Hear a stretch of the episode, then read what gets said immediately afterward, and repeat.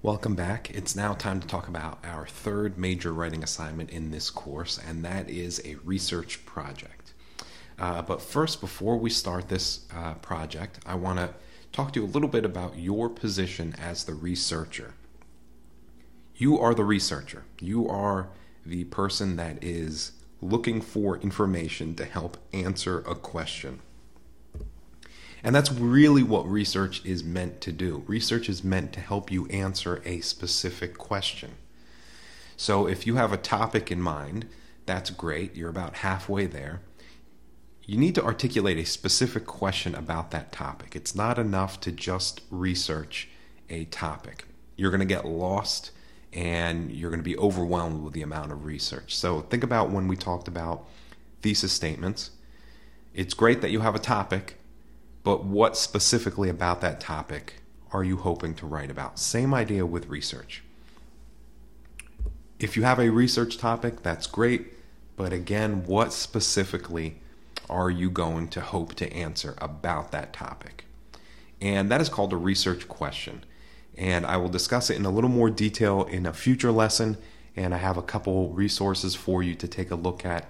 But at this point, I want you to start thinking about what you want to research what your topic is, and specifically what your question is going to be. A research question will do a couple things for you. It will help you in your research process, so it'll help you stay on track, and it'll help you stay on track with your writing.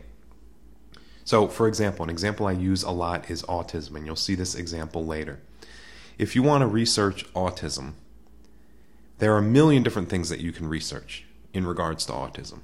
What specifically about autism do you want to find out? So we can narrow that down to something extremely specific. The more specific your research question is, the better your research will be.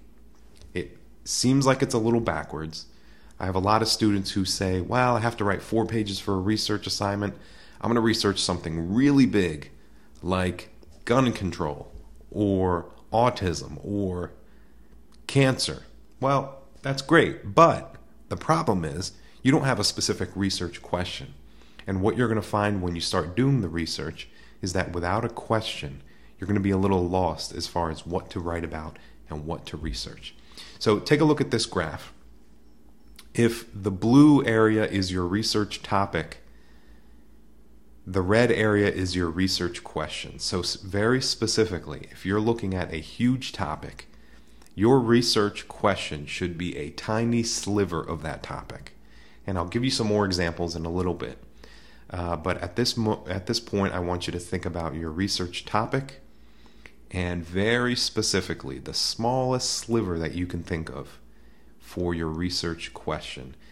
And an example that I use in class a lot is if if you are hungry and you want pizza, you go buy a large pizza. What happens if you eat that entire large pizza by yourself? I always have a couple students that say, That sounds awesome.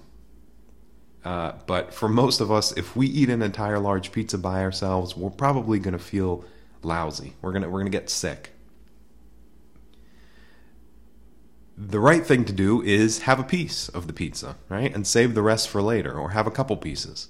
Same idea with research. If you have a research topic and it's a huge topic and you try to research the entire giant pizza, you're going to have some trouble. You're going to you're going to feel pretty lousy, you're going to be lost and you might get sick. My challenge to you is take one piece of that topic. Think moderation. Take that one piece and really investigate it. Really enjoy that one tiny slice of the pizza rather than the entire pizza itself. So at this point, start thinking about you as the researcher, start thinking about what question you want to answer about your research topic, and think about the more specific, the better.